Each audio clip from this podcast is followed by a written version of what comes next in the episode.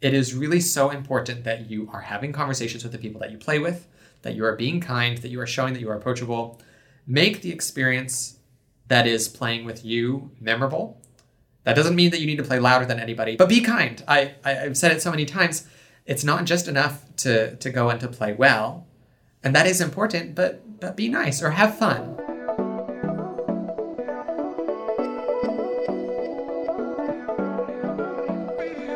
This is Max Q, the podcast by Peabody's Launchpad office dedicated to demystifying what life is like after graduation. Every episode, we sit down with a recent Peabody alumni to get their take on what life is like for working artists in today's world. Multifaceted careers, time management, finances, finding balance between your work and your life. We explore that and more on the Max Q podcast.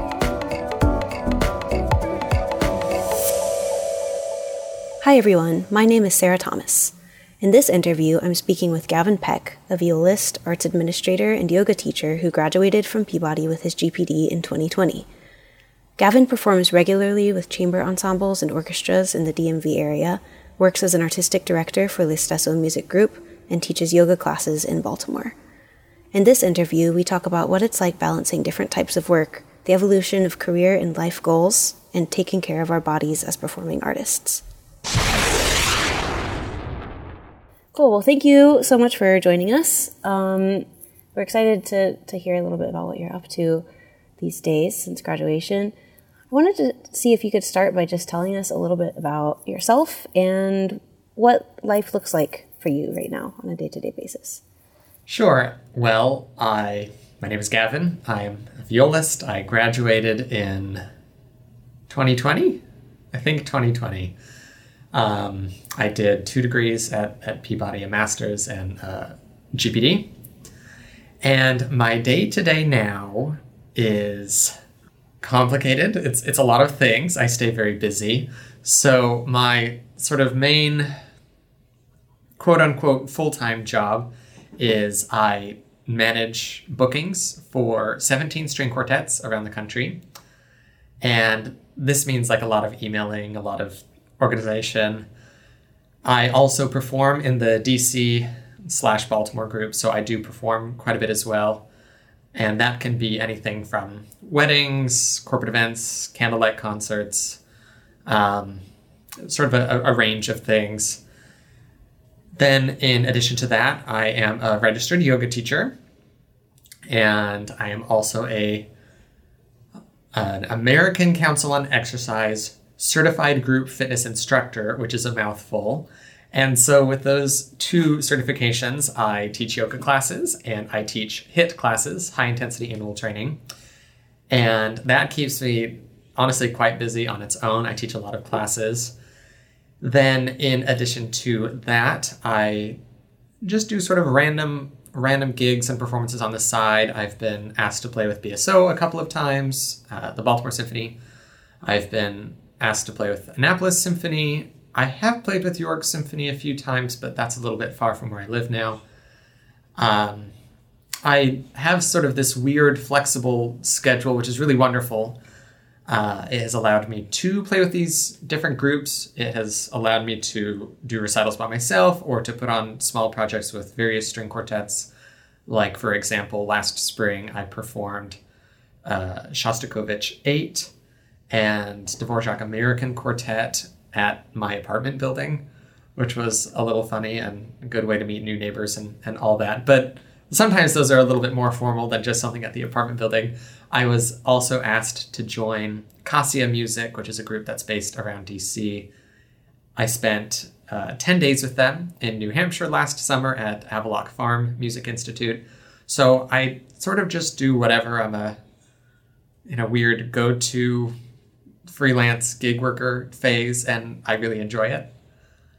Uh, so so yeah, that's that's pretty much what I do every day. I it doesn't matter how random my schedule is around me in terms of work. I exercise, I practice a little bit depending on what's coming up, and I answer emails for a couple hours a day and have a good time, I guess.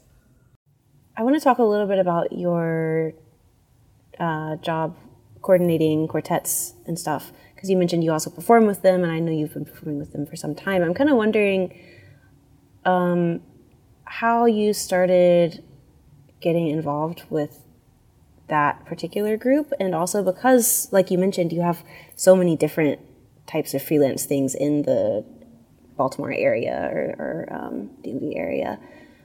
Uh, how like what did that look like for you? I guess as a student and transitioning out of being a student and starting to do this maybe more. Yeah, great question. Complicated as anything answer. I I started to play with this group. I think uh, about a year after I got to Peabody, a little bit less than a year after I started at Peabody. And the reason that I started to do groups with this particular uh, group, gigs with this group, was because the violist who was previously in it and I, we weren't super close. We were friends, but we weren't super close. And she was letting me know that she was going to be moving. She knew I had a car and she knew that I was at least able to play the viola uh, uh at some level and she asked if I'd be interested in joining the group as their main violist, and it seemed very random at the time. I hope that it wasn't just random or luck, but I think that there was an element of that for sure. And I started to play gigs with them, and it it really picked up fast. There were a lot of car rides. There were a lot of very very busy weekends early on, and it seemed like every spring and fall, particularly for weddings, it just picked up more and more each year. So I've been busy with them, playing events for them for, I guess, a little over five years now. And in that time, I know that I've played like at least 110 events that are not concerts. So, you know, a lot. And from there, I was always very communicative and I like to be the lead person. And that's just how I am anyway. I like to be in charge of what's going on to whatever level I can be without stepping on toes, hopefully. Whenever I would arrive to an event, I would like to speak to whomever was in charge, make sure that I knew exactly what was going to be happening and when. If I ever had questions about an event, I made sure to to discuss those like well ahead of time. It's just I just try to be organized and approachable nice, energetic, all the things, all the time.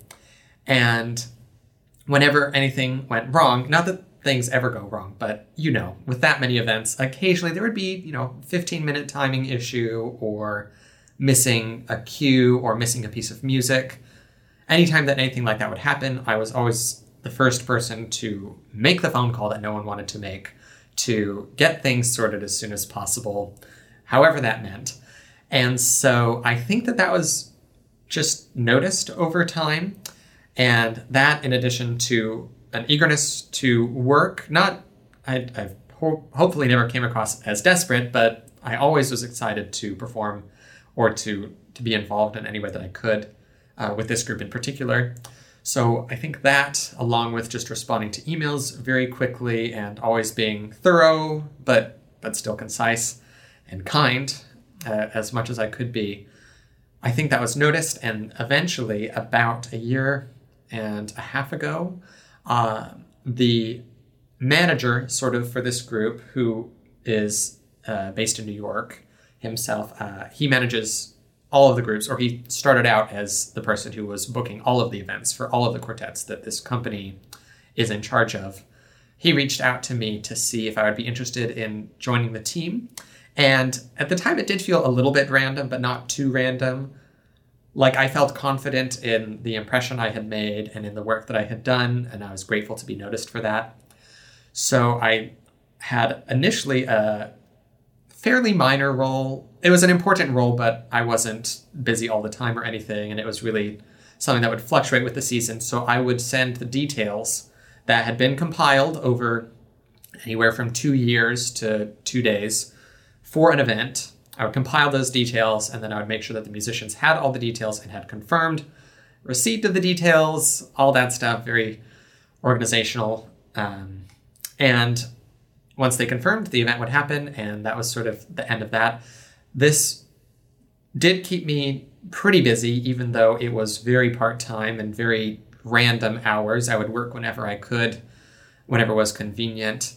But some weekends we'd have 40 to 50 events happening, and that meant a lot of emails for me to send, a lot of confirmations for me to receive. But I worked at the company in that capacity for six or seven months, and then I was asked to, to take a much larger role, and that has brought me to where I am now. At first, they had me booking events for just a handful of the ensembles, including the ensemble based in DC. And then that's increased to 17. And now it's it's a full-time job in terms of the consistency of the work and pay and and things like that, but it fluctuates. Like I have to work probably two to three hours a day really consistently to stay on top of everything uh, something I'm thinking about is you work with, again, both through this job and also just everything else that you're doing right now. You work with so many different people, both musicians and clients and um, other like arts administrators and lots of people doing lots of different jobs. Um, and something that I feel like, at least for me, while I was in school, I didn't have a lot of experience working with like building contracts or negotiation or working with people and having to talk to people about money, basically. And I'm guessing that this is something that you have to do again, both through this job and also with other stuff that you've done. And I'm kind of wondering, like, what has your learning process been with that? Um, is it something that you've always felt comfortable with, or that you're kind of uh, that's been a process for you, or yeah? I have had to have sort of tough conversations about money. There are a lot of people who try to haggle and who have very unrealistic expectations. It is a hard balance between making sure that clients are able to get what they want, people do not feel like they are being overcharged, also explaining to them why music can cost as much as it does. A lot of people don't understand that it's not just the hour that you're there or the two hours that you're there, it's everything that leads up to that and that doesn't mean that every single musician is practicing Canon in D six hours a day so that they can play it at at its you know highest possible quality. And they all play it well. Don't get me wrong, but if you're paying for a really good musician, then you're essentially paying for someone who practices other things and is always going to be capable at whatever it is that they're performing. So I do have to explain that quite often, and most people understand that, even if they're not able to meet whatever the charges end up being. So I have grown more confident, but it also helps that I am with a, company. I mean, it's like a startup. There's only like six or seven of us running everything in total. So we're small, but there's enough of us and there's enough experience from before my time that I am able to move forward with quite a bit of confidence. So that is something that I'm really grateful for. And in terms of contracts and other things, I have been able to rely on their trial and error when I suggest any updates or anything to the contracts that we do have. So most of what I'm working with was already in place. I'm very grateful for that.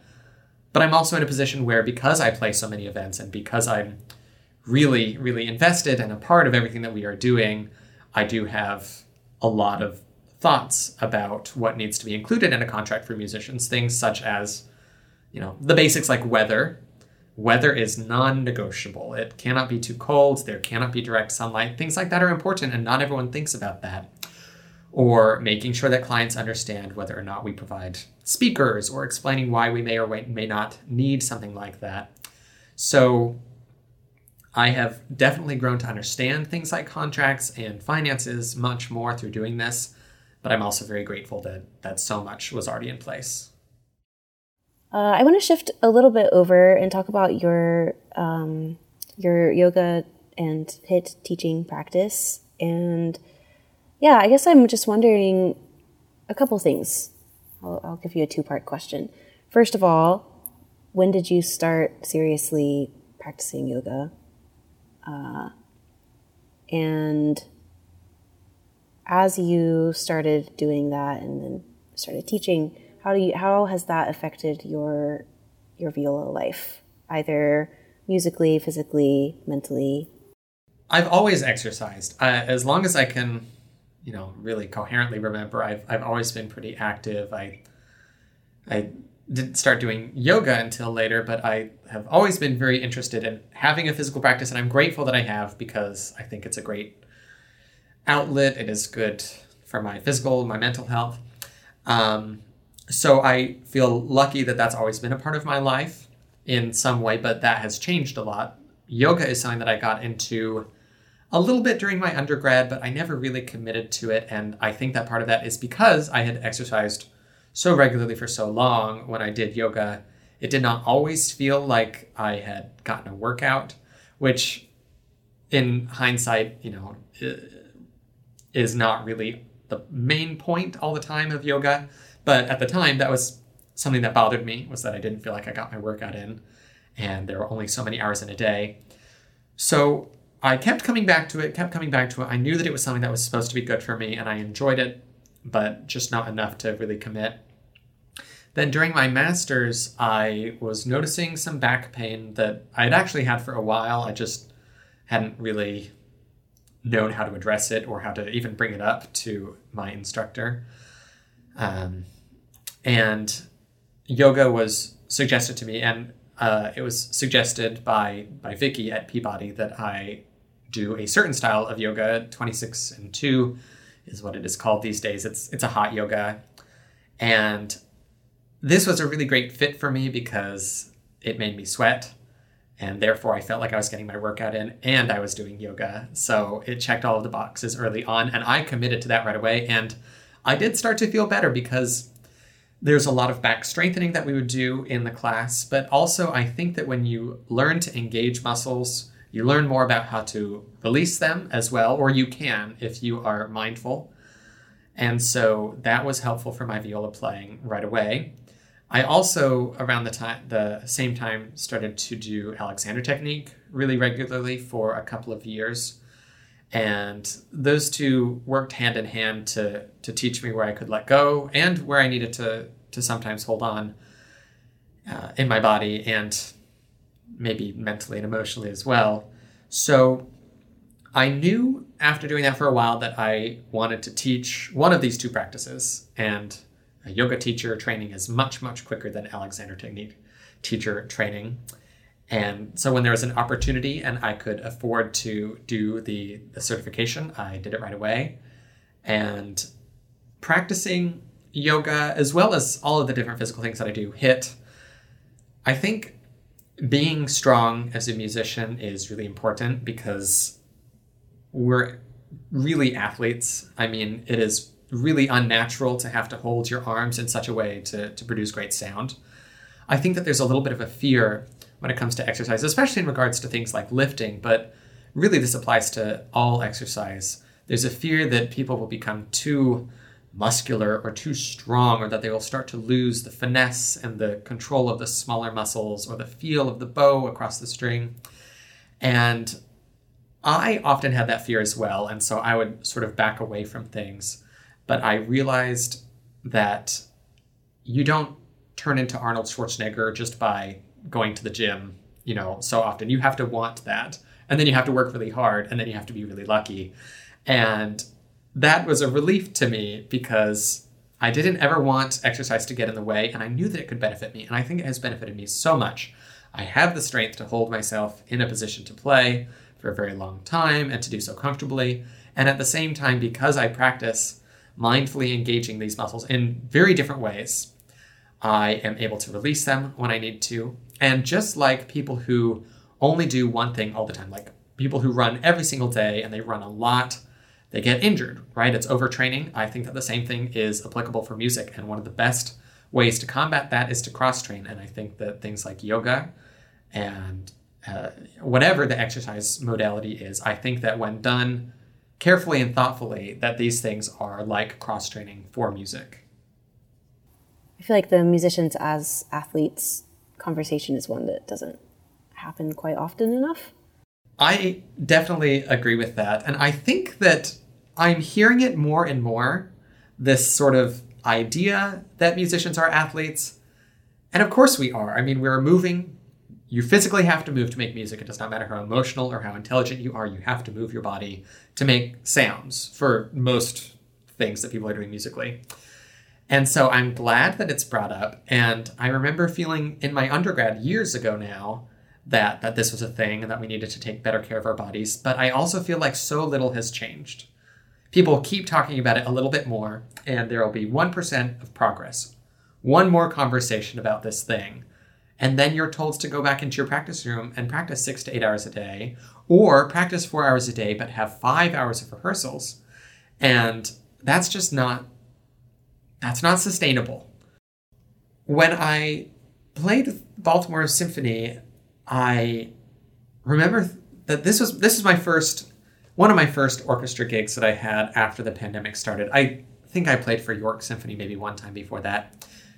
And I remember thinking during the rehearsals, I, I sat pretty near to the back.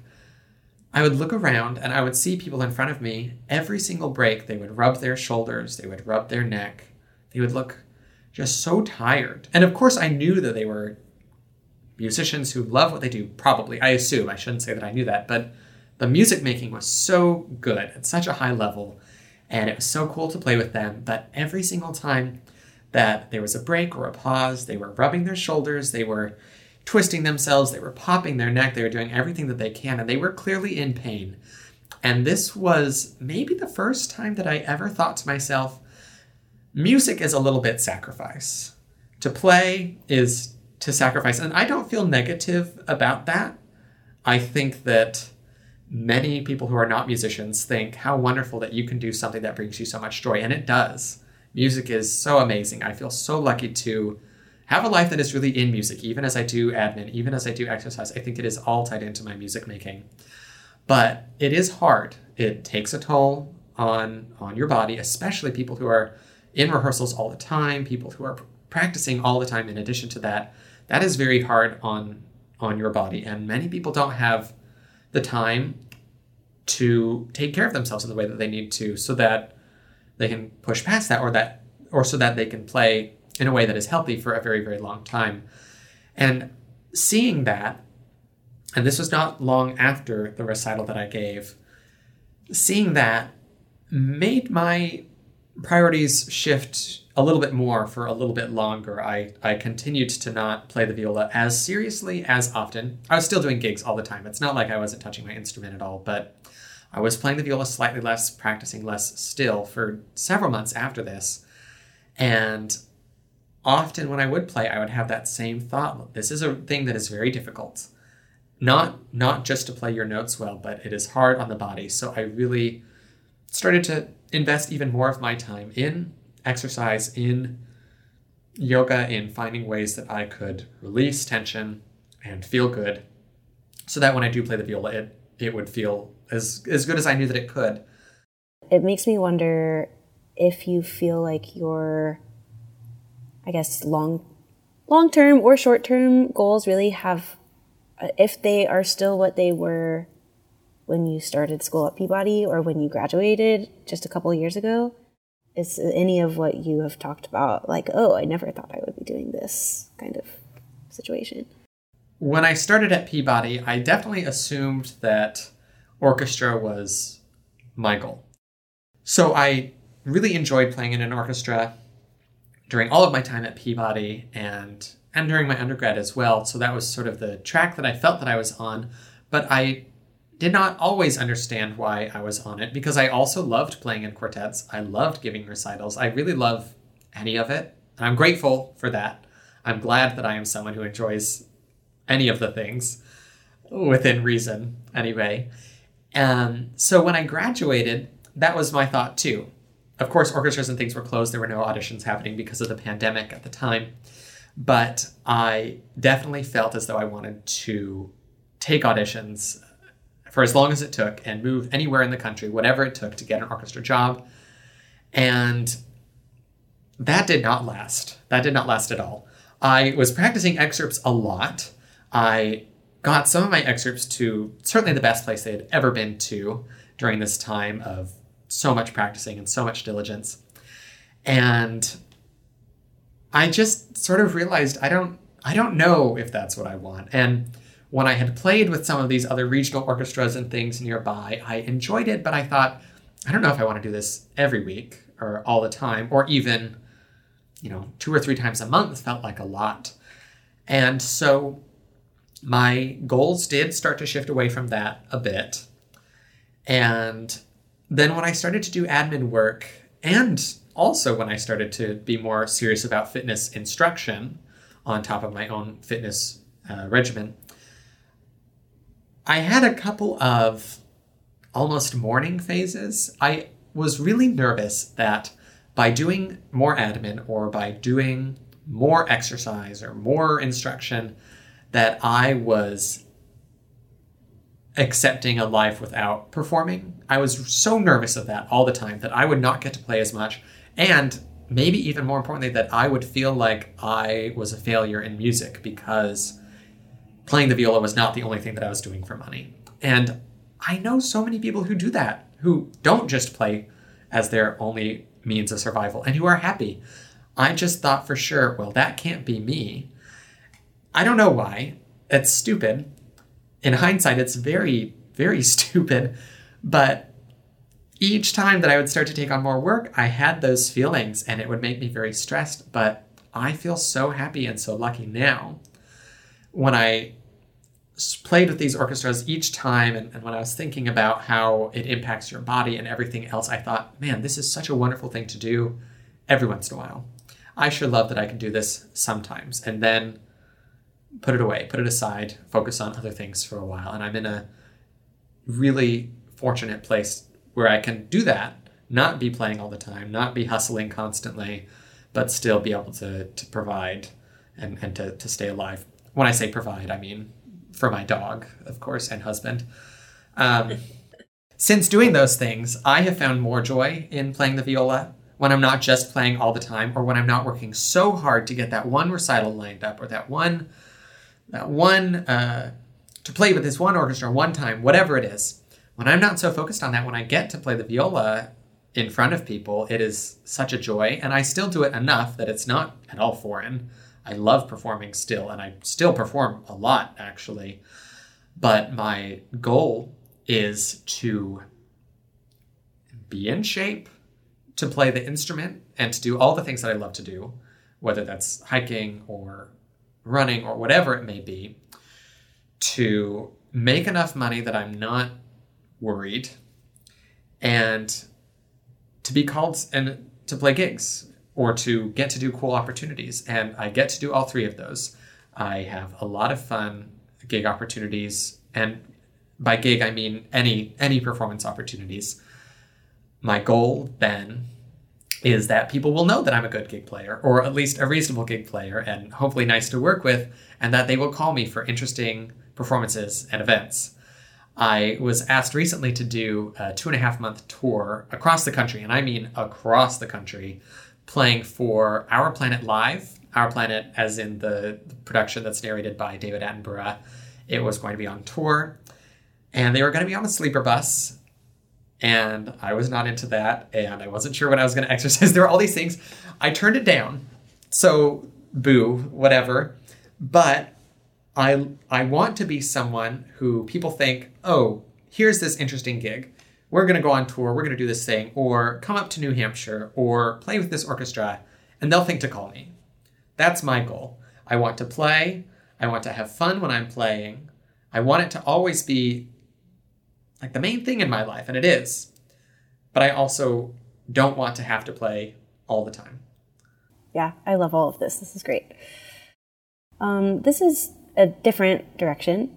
I'm wondering, do you have any? This is not really musical. Do you have any favorite shows, books, or music, or anything that you are listening to, watching, reading these days for fun? In terms of music, I have been listening a lot to Bjork's newest album, Fossora, which is just really, really outstanding. Ooh, and I haven't listened to that yet. I need to. It's very, very good. She is so interesting. She is so quirky, and her music is just incredible and really inspiring too. And it's just so complex. Of course, I love Beyonce. Love her new album, and I listen to a lot of Fiona Apple as well. So those are those are where I'm my spending my extra time at the moment. Before we wrap up, I wanted to ask if you have any closing advice for current Peabody students or well, not just Peabody students, current current students period, or recent graduates from the stuff that we've talked about. You already included a lot of great great things here, but So, as someone who books a lot of events all around the country, I regularly hire many, many, many, many, many musicians all over the place. And I have I have some thoughts on the kinds of people that we hire. First of all, this is, this is the first thing. There are three qualities, there are probably more, but we'll boil it down to three. There are three qualities that I look for in in a person that is being hired for any event, especially if it's someone that I that I know personally or an event that I myself will be a part of. They have to be communicative and organized. So important. They need to be good at the instrument that they play, and they need to be nice. They need to be nice, kind, easy to work with. We will hire someone if they fit two of those two of those things. We prefer to have all three.